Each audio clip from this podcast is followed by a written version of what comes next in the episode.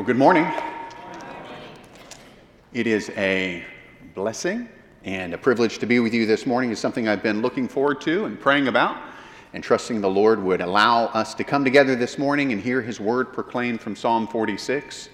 Uh, one thing we want to highlight, and all of us pastors, as we move from church to church this morning, we want to highlight is that our desire as a, a region of pillar churches is that our churches would know one another, would pray for one another, would encourage one another, because we are all a part of Christ's kingdom, and He has a good work for us to do here in Hampton Roads.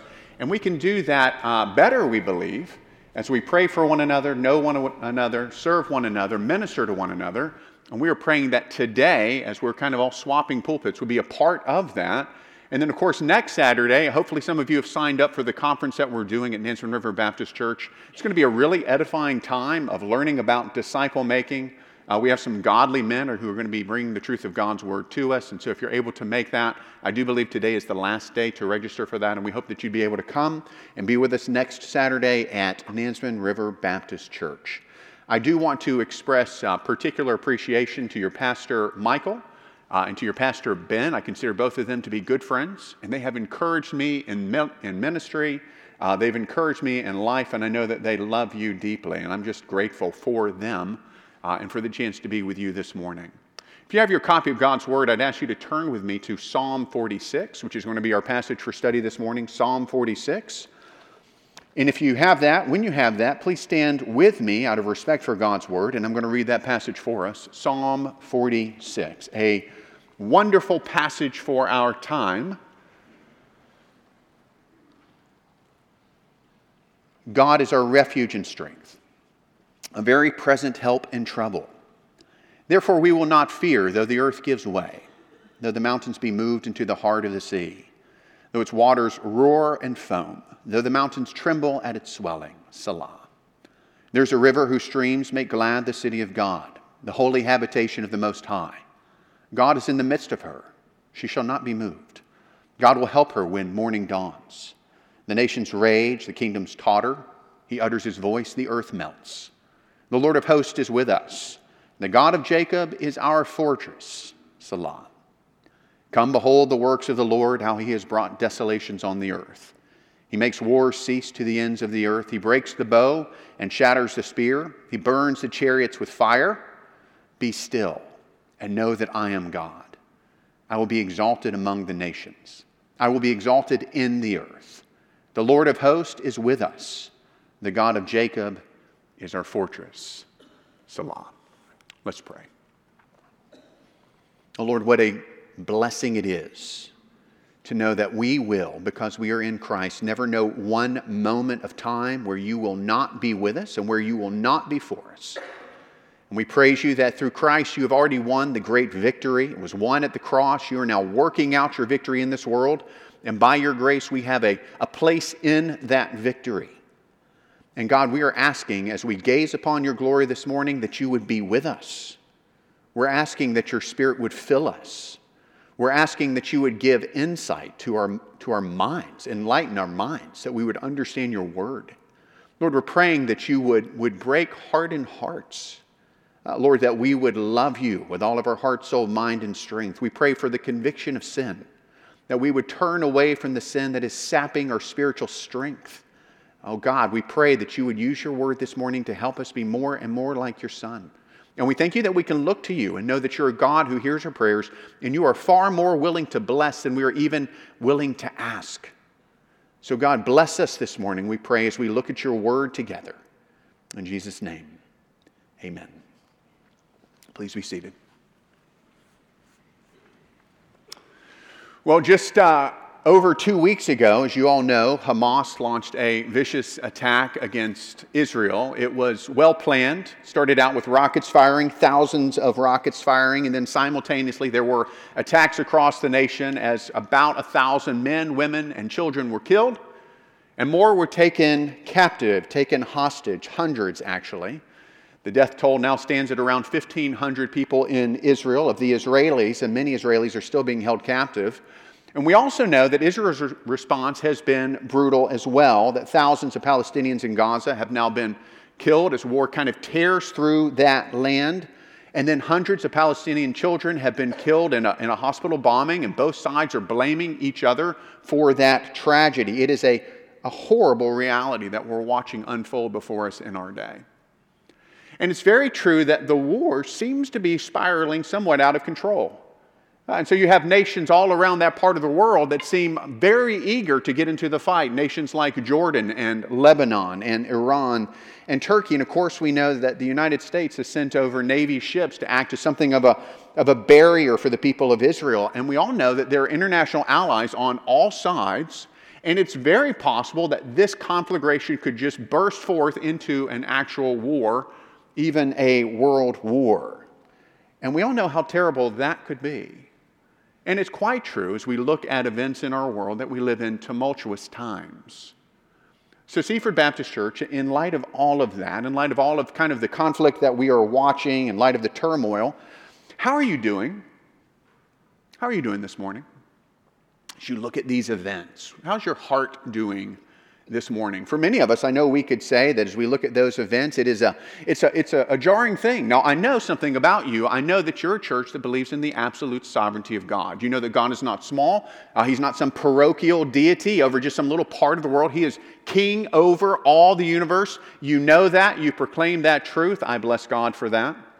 I know that you know that God is sovereign over all that He has made, down to kind of the constituent parts of the smallest atom and that each and every moment He is guiding all of history. I know that you know that a Christian is a person who never has to be afraid.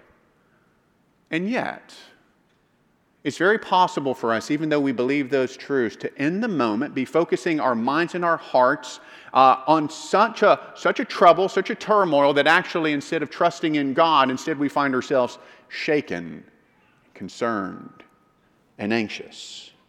We can be like Peter, who began to sink when he took his eyes off of Jesus and he's looking at the wind and he's looking at the waves. And all of a sudden, he finds out that he's sinking. It's possible for our hearts to do something precisely like that. And perhaps, if you were to be honest, you would have to say that that's where you are this morning. Perhaps as you look across the international scene, or perhaps as you look at, at struggles in your own life, you'd have to admit that this morning you feel like your heart is sinking. Well, if that's you this morning, then we have the privilege of doing precisely what we always need to do. As we look at Psalm 46, we, we get to look at the greatness of our God. And as we look at the greatness of our God, we will have what we need to kind of put all of our troubles in their proper proportion, their proper perspective, and we will be able to rest in the greatness and the majesty and the sovereignty of God. And that is precisely what we need to do. You look at that first verse of Psalm 46, it says it all. God is our refuge and strength, a very present help in trouble. This morning we're looking at Psalm 46 because this is a psalm that points us to the absolute sovereignty and majesty and ultimate victory of God. This is a wonderful place for us to park our hearts as we think about all that we're facing internationally and all that we're facing in our own lives. It's a good psalm for days like the ones we're living through.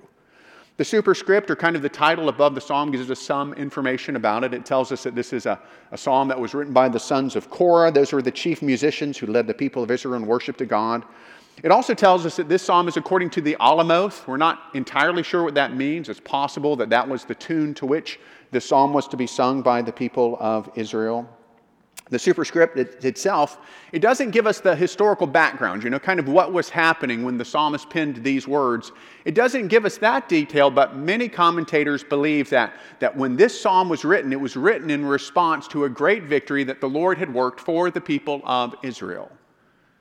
They, they penned this psalm in Israel's history to the defeat of the Assyrian king Sennacherib that occurred in 701 BC because that defeat showed forth the majesty of God in such a striking way. So in 701 BC, Sennacherib, he was the king of Assyria. This is, the, this is kind of the global superpower of the time. He sets his eyes on Judah. He's going to come and he's going to conquer Judah. And he first begins with the second greatest city in Judah, which is Lachish. And he surrounds that city and he besieges that city and he ultimately takes that city. And then he moves on from there to Jerusalem and he sets a siege around Jerusalem. And from every human's perspective, from human perspective, there's no way that Jerusalem is going to be able to withstand this siege. Seems like defeat is absolutely inevitable. But but there was a godly king in Israel. His name was Hezekiah. He found himself in a situation that seemed hopeless. But because of the encouragement of the aged prophet Isaiah, Hezekiah did not surrender. He did not capitulate to the king of Assyria. Instead, he held firm, and Jerusalem stood fast. Why? Because God is a warrior. And in one night, he sent one angel, and that one angel slew 185,000 of the Assyrian army. And when the king of Assyria awoke, Sennacherib, that morning, thinking that he is still glorious and powerful, he realized that he no longer had strength to wage war against the city of Jerusalem, and so he retreated in shame. And this psalm, many believe, and I believe, was written as a result of that great victory. It was a song of praise to God, who himself is the victor of his people. Now, Martin Luther, if you know uh, Martin Luther, he loved Psalm 46. Uh, this was a particularly important psalm for him because it gave him great courage as he faced really what seemed to be overwhelming odds in his life. This is what he said about the psalm. He said, We sing this psalm to the praise of God because God is with us and powerfully and miraculously preserves and defends his church and his word against all fantastical spirits, against the gates of hell, against the implacable hatred of the devil, and against all the assaults of the world and the flesh and sin. Luther knew what it was to be confronted by overwhelming odds. He had the Holy Roman Emperor against him, and he had the Roman Catholic Pope against him, and it seemed like he would be killed very, very soon. And yet, he knew from this psalm that God is a help and a refuge for his people. It reminded Luther of God's unchanging character and his greatness. No matter how strong his enemies were, he knew, listen, this is important, that God is stronger still. And this psalm reminds us of that same truth that our God is stronger still. This morning we're going to see three truths really as we look at this psalm together. Three truths from Psalm 46 if you're taking notes. First, we're going to see that God is the support of his people. God is the support of his people. We'll see that in verses 1 to 3. Second, we're going to see that God is a warrior for his people. That God is a warrior for his people. We'll see that in verses 4 to 7. And third, we're going to see that God is the victor over his enemies. God is the victor over his enemies. We'll see that as we look at verses 8 and 11. Let's look at that first truth together this morning. God is the support of his people. Take your copy of God's word and look again at verses 1 to 3 with me. It says, God is our refuge and strength, a very present help in trouble. Therefore, we will not fear, though the earth give way, though the mountains be moved into the heart of the sea, though its waters roar and foam, though the mountains tremble at its swelling. Selah. Look at verse 1 again. God is our refuge and strength, a very present help in trouble. There's three descriptions of God there, three aspects of the reality that our God is the support of his people, their helper, the one who strengthens them, enables them to stand. And the first aspect you see there is that God is the refuge of his people. Now, God is described as a refuge really throughout the Old Testament. And there was a, an, an image that would have come into the minds of the people as they would have thought about a city that was surrounded by strong walls a place of security, a place where they could run and flee and they would be safe from their enemies. And yet, when you think about it, in ancient times, like Lachish, city after city that had strong walls, well, those walls came down and the people were defeated and they faced, they faced defeat. Even the strongest man made fortress cannot keep us safe, but, but when you say that God is the refuge of his people, you are talking about an impenetrable fortress.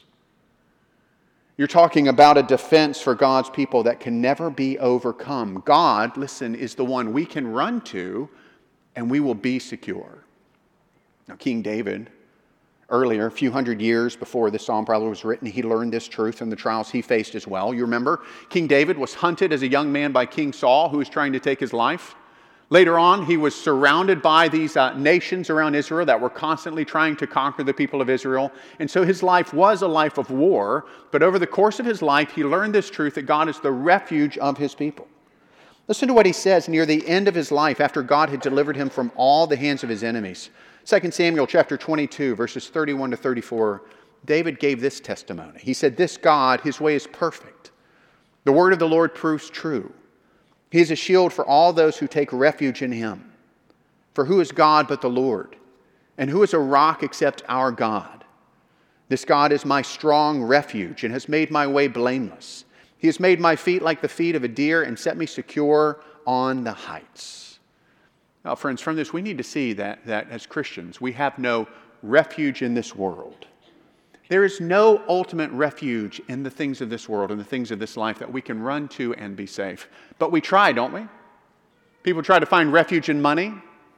They think if my bank account can be just a little higher, if my 401k can just advance a little more, if I can have enough insurance, surely I'm going to be secure. But then again and again, we see it's not true. If you're old enough to remember the dot com burst in 2001 or the Great Recession of 2008, well, those are just the latest witnesses to the fact that, God, that money is here one moment and then it's gone the next. There's no refuge in money. People try to find security in a successful career. They work really, really hard trying to make themselves invaluable to the company. They think if I can just get to this next level, surely I'm going to have security here. But then another company buys their company and their job is redundant and it's downsized, and all the security they thought they would find in that position, well, it's lost. Some seek security and rest in relationships. Uh, perhaps it's a spouse, children, friends, whatever it is. We're looking for something lasting, something that will give us safety and security. But friends, death comes or brokenness in relationship occurs. Relationships are not a, an ultimate refuge. They're a blessing, but they're not an ultimate refuge for us. You see, we can find lasting safety and refuge in nothing in this world. If we're going to find it, we're going to have to find it in God. And here's the good news our God is the support of his people, He's a refuge for us. There's a second aspect of the fact that our God is a support of his people. He is the strength of his people. God is a refuge and strength. He's not only the one we go to for comfort and safety, he's the one we go to for power. So if we're seeking to live the Christian life uh, in our own power, what happens is that we fall on our face very, very quickly. Jesus says, Apart from me, you can do absolutely nothing. And if you've walked with the Lord for any period of time, you know that that's true. The only way we're going to accomplish anything for God that is of lasting, eternal significance is if God Himself gives us strength to do that. And praise God that He is at work in us, both to will and to work for His good pleasure. There's a third aspect in the fact that God is the support of His people. God is a very present help in trouble. And I love this. Our God is not aloof from us. He's not up in heaven, just kind of a detached way looking down upon us, seeing how we're getting along, not really concerned if we're struggling, but just kind of watching, you know, just kind of there. No, through the trial, our God actually supports us and strengthens us, and He is indeed present with us. I love what Charles Spurgeon said about this. He said, God is the believer's help. Truly, effectually, constantly, He is present or near them, close at their side, and ready to help them. He is more present than friend or relative can be, yea, more nearly present than even the trouble itself. And I love that because sometimes the, the troubles feel like they're pressing in, like they're breathing down our necks. And Spurgeon's saying, no, no, you, you have to understand God is nearer to you than that. God is not far from you. Brother, sister, if you're struggling this morning, God is present with you if you are in Christ. Our God is closer than even our troubles. Now, now, the fact that God is a present help for his people, it does something. It cuts the legs out under the worry in our lives. Worry paints a, bleak picture, doesn't it? If you find yourself, you're thinking and you're anxious and you're worried, most of the time you're thinking about the future. And if you really stop to think about what you're thinking about, you're thinking about a future where God has abandoned you and left you to your own resources. And so it seems bleak and gray, and you wonder, how am I going to survive? How am I going to do this? What's happened? We forget God. And we need to remember God is a present help for his people. That future, brother or sister, if you're in Christ this morning, that future will never happen. God will never abandon you, He will never be far from you. You're never going to have to figure out how to do things on your own. No, He is close to you. So if we would have peace in this life, if we would endure the trials of this life, if we would even rejoice in the midst of adversity, the only way to do that is to know God. That's what we're saying. Do you notice how the psalmist is pointing the people of Israel towards God, towards his character, towards his attributes? Oh, friends, why should we study theology? For this reason because it's important for the Christian life. Let me give you just one example. If the thought of God in your mind is small, your problems are going to seem big. It's going to seem like they're bigger than God, they're certainly bigger than you, and you're going to be afraid. But if you know God, if you know God as He's presented in Psalm 46, if you know that He's a refuge and a help for His people and He's present with you, well, then those problems are going to kind of take on their proper size, which is small enough. And you're going to see that ultimately what God is doing in those problems is He's giving you light, momentary afflictions that are producing for you an eternal weight of glory and that all the problems are sifted through his fingers because he's a loving heavenly father and he knows that we need to we need to suffer at times in order to be refined into the image of Christ and he is far more far more concerned that we would be like Jesus than that we would be comfortable. Now friends, we have to know God.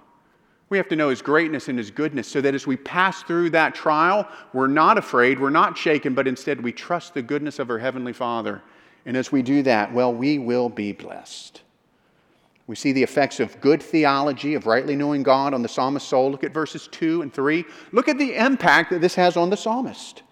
He says, Therefore, right, in light of what I've just said, therefore we will not fear though the earth gives way, though the mountains be moved into the heart of the sea, though its waters roar and foam, though the mountains tremble at its swelling. Selah. Do you notice it's because of what has just been revealed about God in verse 1 that the psalmist now says what he says in verse 2? He says, Therefore we will not fear. And then he begins to describe the ultimate in fear inducing circumstances. Yeah, the floor below you, it just opens up. Waters come up. It seems like you're going to be drowned. Mountains around you are tumbling into the sea. All of the world, it seems like it's just collapsing. Our mind's eye goes back to Noah and to the flood. Uh, and the people there who'd rejected God, they're running higher and higher looking for some place of safety as the water goes higher and higher until ultimately there's no place of safety left. And they realize they're going to die. It seems merciless, it seems hopeless. It's a terrifying scene. But do you notice in verse 2 that terror is not the response of the psalmist? What does he say in verse 2? Therefore, we will not fear. Why not? Because God is the refuge of his people, and because God is the strength of his people, and because God is a present help with his people in their presence. God is the support of his people. The psalmist God was bigger than his trials, even the trial of death. Now, in Hezekiah's day, the, the great trial was what? It was the king of Assyria coming with his vast army and surrounding the city and cutting it off so that it seemed like it was certainly going to fall and they were going to be killed. But notice God delivered his people. So, brother, sister, let me ask you, what do you fear this morning? It's a safe place for us all to admit that we have fears. What is it that you fear this morning? What is it that keeps you up at night? What is it that you're wrestling with this morning? Perhaps for some of us, our fears have to do with the situation in the Middle East. It does really seem to be a powder keg, doesn't it?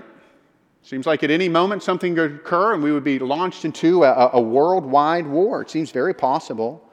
And perhaps you spent this week as you've looked at the news and you've thought about what it would be like if the United States was dragged into this conflict. Perhaps you've even embraced a doomsday perspective on this as if there's no hope already. Friend, listen, brother, sister of Seaford Baptist, to embrace a doomsday perspective on any scenario in this life, it's wrong.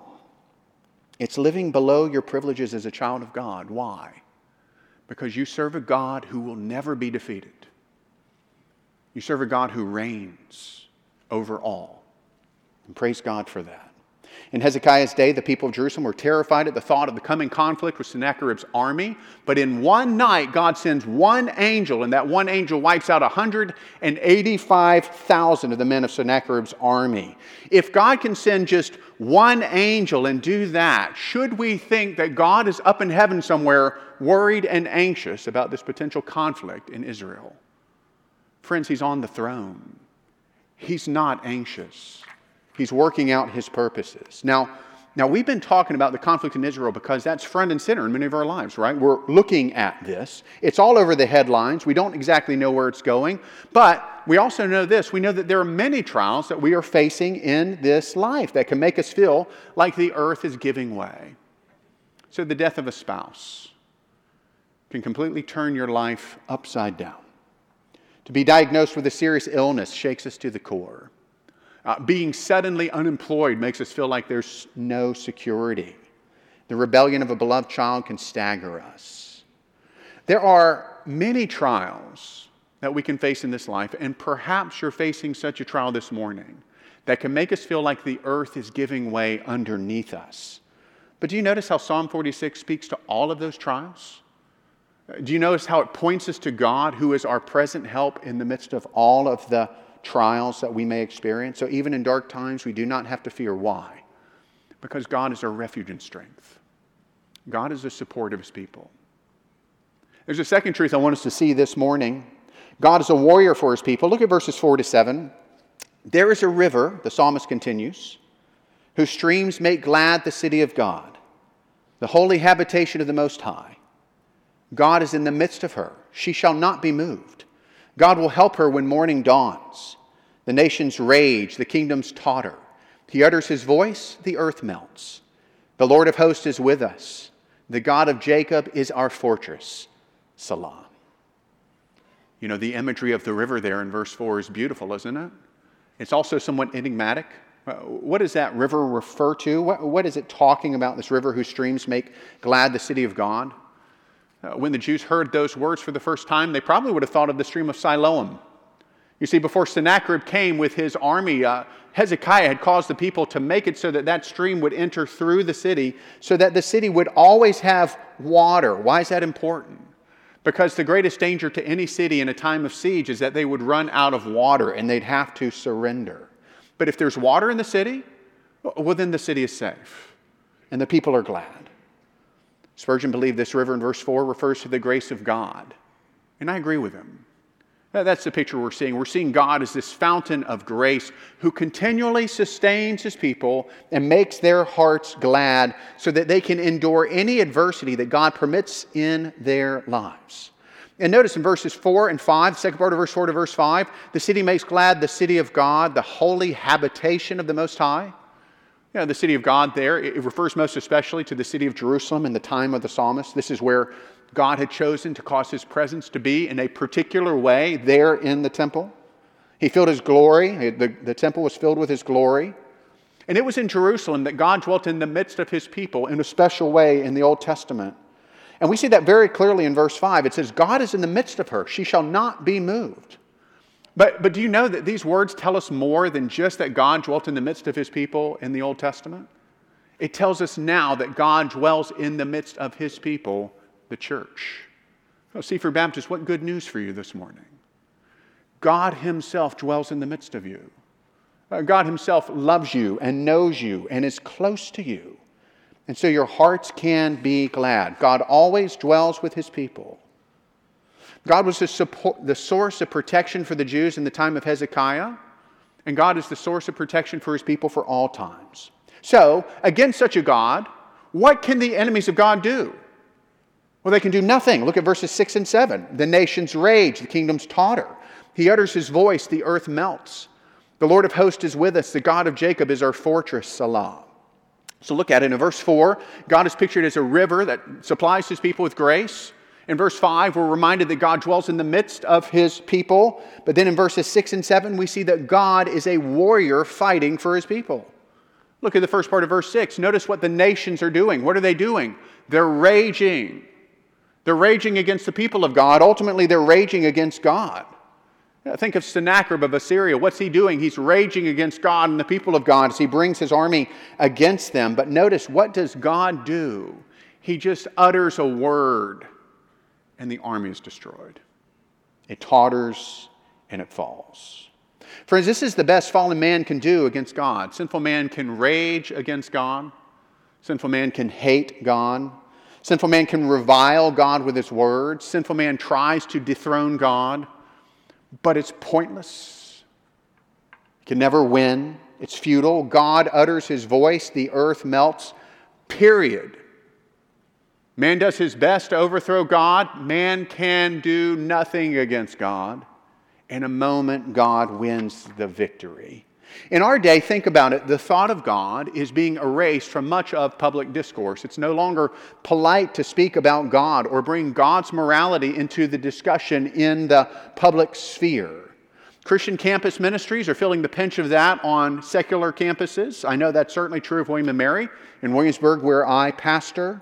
Uh, court case after court case is being brought against any form of public expression of belief in God. That can be intimidating for us, can it? seeing the opposition of the world against God in His truth. But, but verses 4 to 7 should give us great comfort. Why? Because, brothers and sisters, our God is a warrior for His people. Our God fights for His people. That's what the title Lord of Hosts there in verse 7 it refers to. The Lord of Hosts is the one who leads the armies of heaven into battle. He's the mighty conqueror, He's a warrior. Now, let me give you one observation that flows from this, because once again, this is practical. Brothers or sisters, we can know perfect peace in the midst of adversity. I know some of you are facing adversity this morning. Some of you are facing serious adversity this morning. But you can have peace this morning. Why? Because if you belong to Jesus, God is a warrior who fights for you.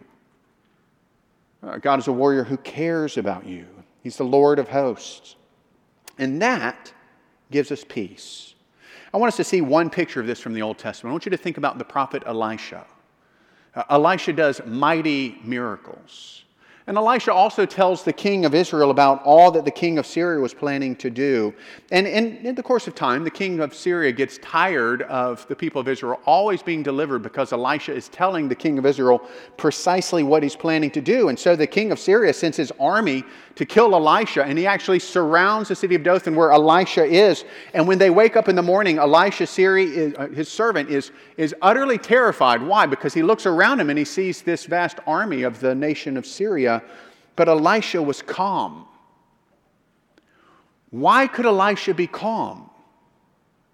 Elisha was calm because he saw things as they really were.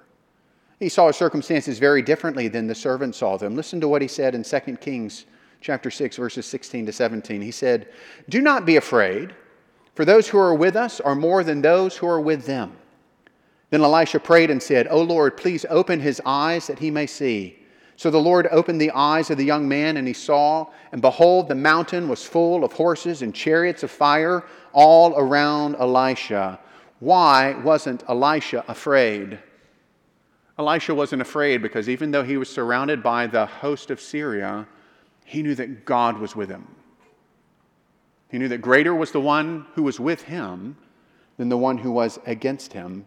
Seaford Baptist in our day, we can slowly feel like we're being surrounded by enemies that are seeking to do us harm. We sense the religious freedom that we've enjoyed for so long, which is a great blessing. We, we sense that that's being constricted in some ways. We sense that the Judeo Christian kind of worldview and ethic that many of us grew up with, we see that that's slowly being erased. We see evil, evil that was unimaginable 20 years ago is now being publicly celebrated in the streets, and good is being vilified. And in the midst of these shifting circumstances, though, we can know peace. And we don't have to be afraid. Why? For the same reason. Because those who are with us are more than those who are with the world. Because God is a warrior who fights for his people. And just as Elisha was surrounded by flaming chariots in the army of God, so you, brother or sister, just imagine what this means. Your life is protected by the omnipotent God who fights for you. Seaford Baptist Church, as the gospel goes forth from this church, as this is a true church preaching a true gospel, God is not indifferent towards you. He is fighting for you. Praise God. God is a warrior for his people. A third truth this morning God is the victor over his enemies. Look at verses 8 to 11. Come, behold the works of the Lord, how he has brought desolations on the earth. He makes war cease to the ends of the earth. He breaks the bow and shatters the spear. He burns the chariots with fire. Be still and know that I am God. I will be exalted among the nations, I will be exalted in the earth. The Lord of hosts is with us. The God of Jacob is our fortress. Verses 8 and 9 invite us to view the complete and absolute victory of God. If Psalm 46 was written in response to the defeat of Sennacherib and his army, then perhaps verse 8 refers to the aftermath of that one sided battle. Because when Sennacherib left with those who remained, the people of Israel came out, and behold, all of the valley there was filled with the body of 185,000 soldiers coming out of Jerusalem, they would have seen the absolute victory of God over his enemies. And that, friends, is a picture of the final victory that Christ will win over all of his enemies. So that the issue of who wins, it's not even in dispute. Jesus wins. And our role is to behold that victory. Notice also in verse 9 that this is a picture of peace. Did you notice that in verse 9? God makes wars to cease in the ends of the earth. How? He destroys the implements of warfare the bow and the spear and the chariots. God's final victory over his enemies will bring peace to this troubled world. God will reign. And when he reigns, we will know true and lasting peace. Why? Because God will destroy his enemies and they will be powerless to make war anymore. The day is coming, brothers or sisters, when Jesus is going to reign from shore to shore.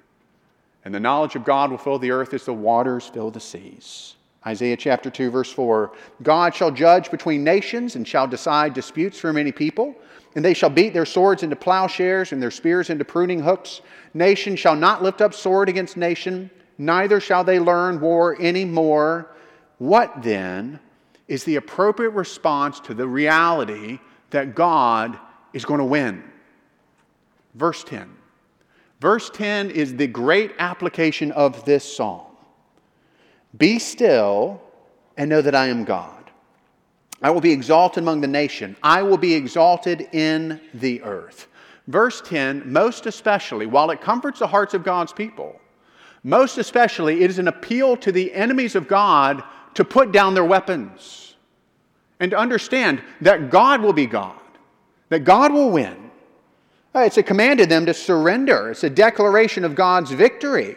Everyone who is currently fighting against God, or despising God, or reviling God, or living as if God doesn't exist, or that it doesn't really matter if He exists or not. All of those should put down their weapons against God because God will win. God will be victorious. God is speaking to those who are actively opposing and rejecting Him, and He's telling them that they will not win, so they must put down their weapons and acknowledge that God alone has the right to rule in the universe. And listen, in their hearts. And friend, in your heart, He alone has the right to rule in our hearts. Friend, if you're with us this morning, you're not a follower of Jesus, we want you to consider these words in a special way, they're directed towards you. God is speaking to you this morning, and He's telling you that He will win the victory. Uh, he's telling you that history is going somewhere, uh, that it's linear, that it has a conclusion, and it's going, to, it's going to end with the utter and complete victory of God. He will be king of all. And so now, for you, because we're heading towards this final victory of God, now this is a summons for you to lay down your weapons against God and instead turn from your sins and trust in Jesus and enter into the grace of God. Friends, you do not have to wear a God is evil t shirt to be an enemy of God.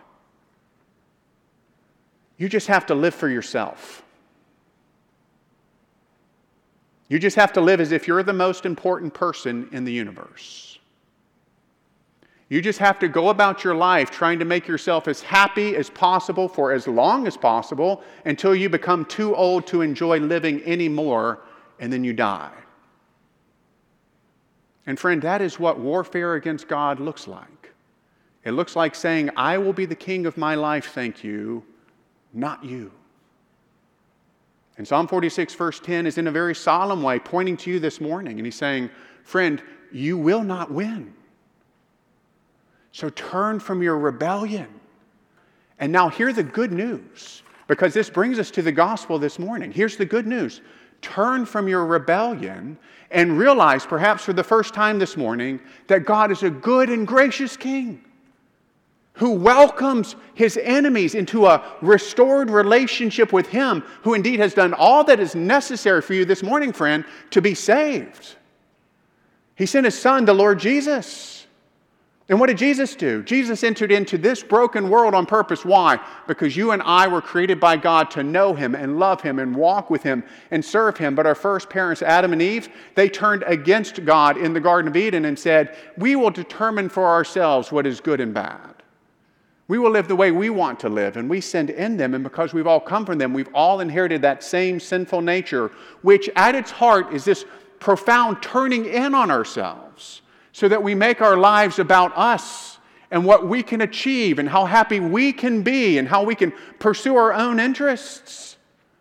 And that's why you don't have to teach children to lie because they will lie to protect their own self interest. And you don't have to teach them to hit because they will fight for their own self interest. And you know what? When we grow up, not much changes. That is the nature of sin, friends. It is enmity against God. And left to ourselves, the message of the Bible is this none of us would be able to stand in a holy in the presence of a holy God and be admitted, be permitted to dwell in his presence because God is holy and we're not. But friends, listen to the good news this morning. This glorious sovereign victor, this king, is even now putting before you the offer of salvation. Uh, he's appealing to you even now, this morning. He's saying, Turn from your sin, turn from living for yourself. Instead, put your trust in Jesus. And what has Jesus done? Friend, Jesus has done all that's necessary for you to be saved. Jesus came into this world, the eternal Son of God became a man. He lived a perfect life. He always obeyed the will of his heavenly Father. He always loved others as he loved himself. He always served others. He always laid down his life for others. And the greatest display of that was the cross, where on the cross he offered himself as a sacrifice for sinners so that all of our sin could be laid on Him. So it could be punished in Him because we're not strong enough to bear it. And He died under the weight of our sin. And then He rose from the dead because He conquered sin and death and hell. And this morning, the offer is for you. Turn from your sins and put your trust in this glorious Savior, and you will be saved. You will have eternal life. Don't rage war against God repent, surrender. Put your hope in this good and glorious King and find eternal life in Him. Oh, if you do that, this glorious King will welcome you even now into His presence. Trust in Him this morning and be saved. Oh, friend, do not think that Christianity is just, uh, just about a bunch of religious people who gather together because they like to read the Bible and pray. Christianity is a person. His name is Jesus. He offers you eternal life this morning if you will turn from your sins and trust in Him. He's the King. Worship Him and be saved this morning. Seaford Baptist Church, what does this say to you? What does it say to you this morning? Oh, friends, what does it say? It says so much. It says that, that we must not live for ourselves anymore. It says this it says that we must not live a life that's characterized by fear anymore. Ah, so think about this conflict again in Israel. We're talking about it because it's in the headlines, right? But we don't have to be afraid anymore. Why? Because when Jesus rose from the dead, he had won the great and final victory. And now all of history is simply just that victory being played out in space and time, as in generation after generation after generation, King Jesus is drawing more people into his ever growing kingdom. And when the time comes, he will return and put down all of his foes, and he will make all things new. And if you are in Christ this morning, you have a part in that victory. Jesus' victory is your victory. Oh, friends, we don't have to live lives marked by fear anymore. We can trust in our victorious King. So let's kill the fear in our lives and glorify God by trusting Him. Let's grow in Christ's likeness and fight against the sin that kind of nips at our heels and abide in Christ. Let's make disciples of Jesus Christ. That's what we've been called to do, to help one another become more like Jesus and to help people who do not know Jesus come to know Jesus. Oh, friends, the nations are raging. War has been unleashed. No one knows what's going to happen next except the Lord Himself. So, how are you doing? If you're in Christ this morning, you're doing amazingly well. Jesus has already won the victory, and you're victorious in Him. And so you can have great peace, and you can live for Him. And as we do that, even in this coming week, let's remember, as it says in verse 11, the Lord of hosts is with us. The God of Jacob is our fortress. Let's pray. Lord God, we praise you for this display of your glory and your majesty and your sovereignty and your power and your grace towards sinners. What hope we have this morning, knowing that you do all things well and that you're working out your purposes in history. What hope we can have as we look to you and we see you exalted. I pray, Lord, for Seaford Baptist Church. I ask that this church would be strengthened and blessed and encouraged by the greatness of their God. I pray, Lord God, that you would bless the gospel ministry of this church. I pray as we enter into this coming week, Lord, that we would live lives that are marked by a, a holy boldness and confidence in you. And I pray it in Jesus' name. Amen.